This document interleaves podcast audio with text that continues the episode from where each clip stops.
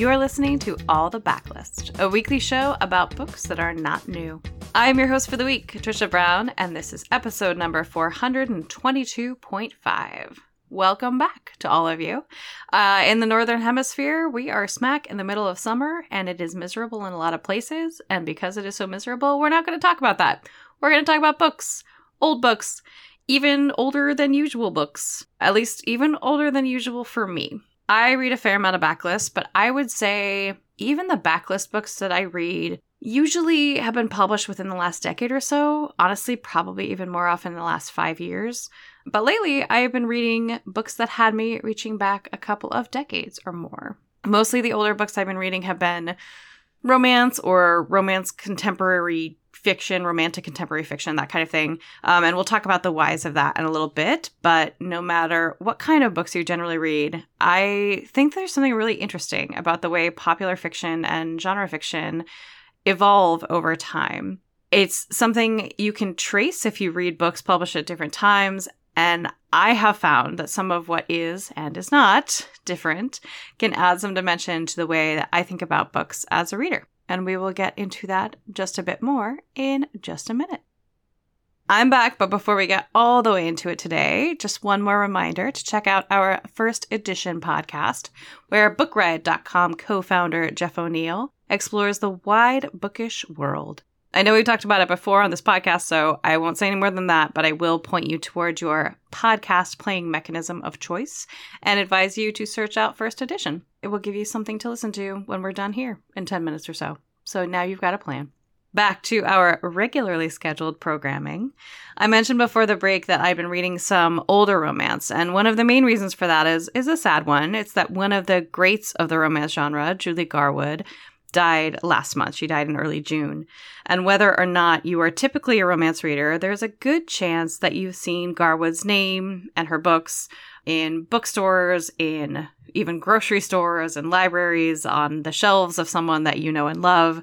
Garwood has been huge. She became a best selling author in the 1980s and is considered one of the most influential genre writers of the last few decades. But honestly, I hadn't ever read anything by Garwood. I came to romance as an adult, not as a child or a teenager, as a lot of romance readers do. And while Garwood was still publishing up until her death, her influence has waned a bit over the course of the last 10 or 15 years since I've been reading romance. That said, there was a massive outpouring of love for her and her books that popped up when she died. And so many of the writers and viewers of all different kinds um, and all different genres and all different perspectives who I love and respect talked about the influence that Garwood and her books had on them. So I decided maybe it was time to read The Bride, which is, I couldn't say for sure, but probably Garwood's best known and most recommended work. A couple of things, though, about The Bride. First, not only is it set in the early 12th century, that's right, this is a medieval times kind of situation castles, swords, tapestries, all of that stuff. But it was originally published in 1989, which is probably before many of the people listening to this were born. It's the year Taylor Swift was born, in fact. I was alive, but I was definitely more focused on things like dinosaur cookies and Rainbow Brite than on reading romance novels or, frankly, reading anything at all. Sort of more broadly, it is worth noting that the 80s are also considered, uh, I would say, like, let's just say a not very progressive time period in romance. Authors like Garwood show that that reputation isn't entirely fair, and we're going to talk about that in a minute. But as many people think of romance even now as just scantily clad people clutching each other on boats or whatever.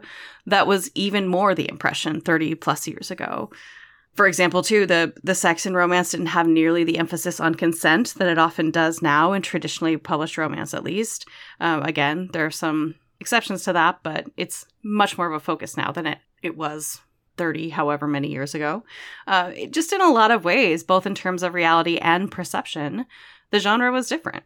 But I have to say, reading The Bride showed me that it wasn't necessarily as different as I might have assumed. The story, which, as I mentioned, takes place in the early 1100s, is about Alec, a widower and Scottish laird who agrees to marry an Englishwoman at the request, frankly, the demand of his king. Uh, the English king is on board too, and so Jamie, who's a young woman from a noble English family who's arranged to be married to him, meets up with him in England. They tie the knot, head back to the Highlands. It's a little more complicated than that, but those are the basics. Jamie is also not thrilled by this arrangement. Neither of them are real excited, but she is especially hesitant, uh, particularly when it becomes clear that, at least initially, he basically sees her as property and expects her to do whatever he wants. In fairness to Alec, a lot of that has to do with the fact that it is a thousand years ago and gender roles were a little bit different. It has very little to do with him being a bad guy because he's actually a pretty good guy. Um, she has many lovely qualities as well, many skills. She's a very talented healer, which becomes a huge situation for him and his his colleagues and loved ones. You know, and the, just the way that they build a relationship of mutual respect and eventually love, even within the confines of what their expected roles were in again medieval times I just found to be really charming. And a lot of aspects of the book, frankly, most aspects of the book felt like they could have been written and published today. Again, there are some exceptions. You certainly will find those, but a lot of those exceptions would apply to any book that was set in 1103. The book is also really funny and clever, and there's a murder mystery built in because people think Alec's first wife died by suicide, but she was actually murdered, and the same person is planning to murder Jamie. It's a whole thing. Anyway, I was honestly a little surprised by how much I liked it, and I will confess that I immediately one clicked and then read The Wedding, which is kind of the second book in this duology. It's set in the same world. Um, Alec and Jamie are supporting characters in this one. It's actually about a brother of Alec's who gets revenge on someone, decides to get revenge on someone by stealing that guy's fiance and marrying her. And I realize that sort of sounds like kidnapping, and frankly, it sort of is, but the woman actually proposed first, even prior to the kidnapping, and is pretty much on board with the marriage. So you'll get it when you read it. I would recommend, you know, considering that particular duology by Julie Garwood, at least something to think about. I've read a few other older romance or romance adjacent books lately, and again, I'm struck by how many of them don't exactly feel their age. I think that's especially true of historicals, about a year ago on this podcast, I talked about Indigo by Beverly Jenkins. And since I talked at length about it before, I won't go too much back into it. But I do want to note again, since we're on this topic, that that book, which was published in 1998 and is a wo- about a woman who is a member of Michigan's Underground Railroad in, I think, the late 1850s.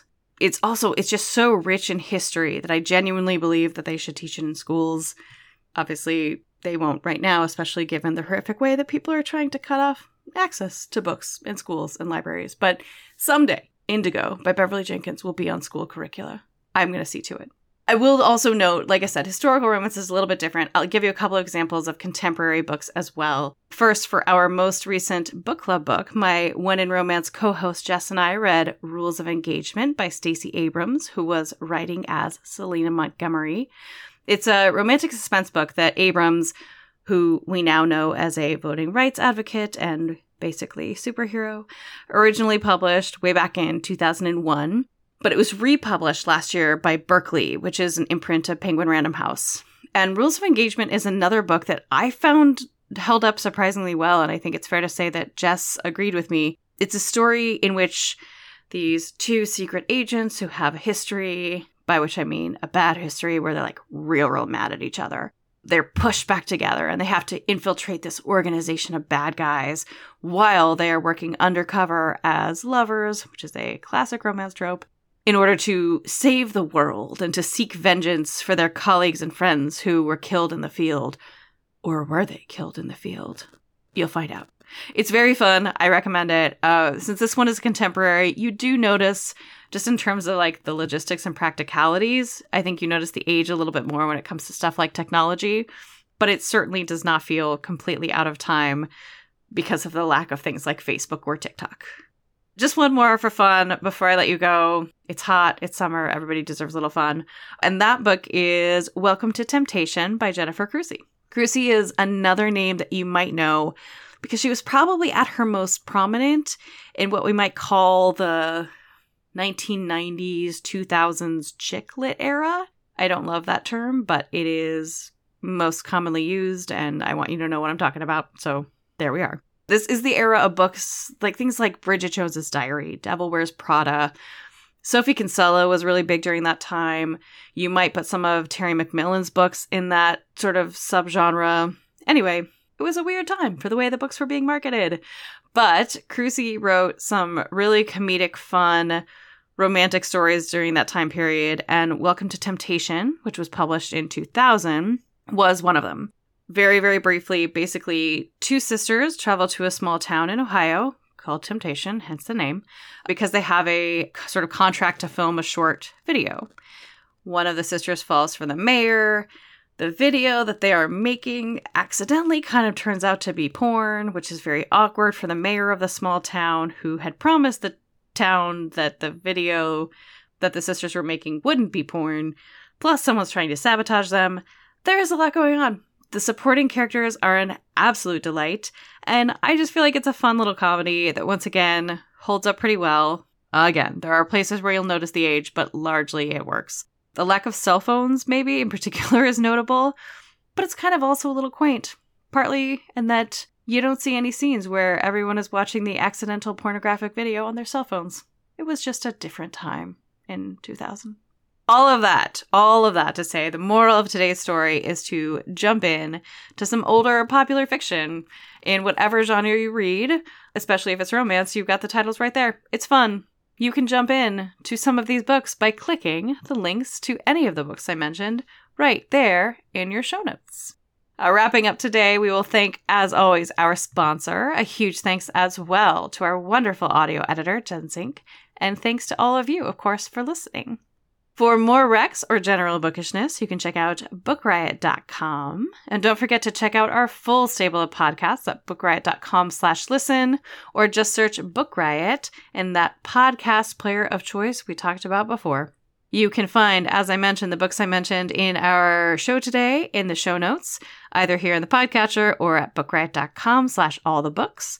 Remember, if you are a fan of all the books and all the backlists and you want to show a little love, please leave a rating or review on Apple Podcasts or Spotify. We sincerely appreciate the review and it helps other book lovers find us. If you want to find me, I am mostly on Instagram at Trisha Haley Brown. For now, good luck with the rest of your summer if you are in the summer seasons. Until we talk again, please do take good care of yourself and happy reading.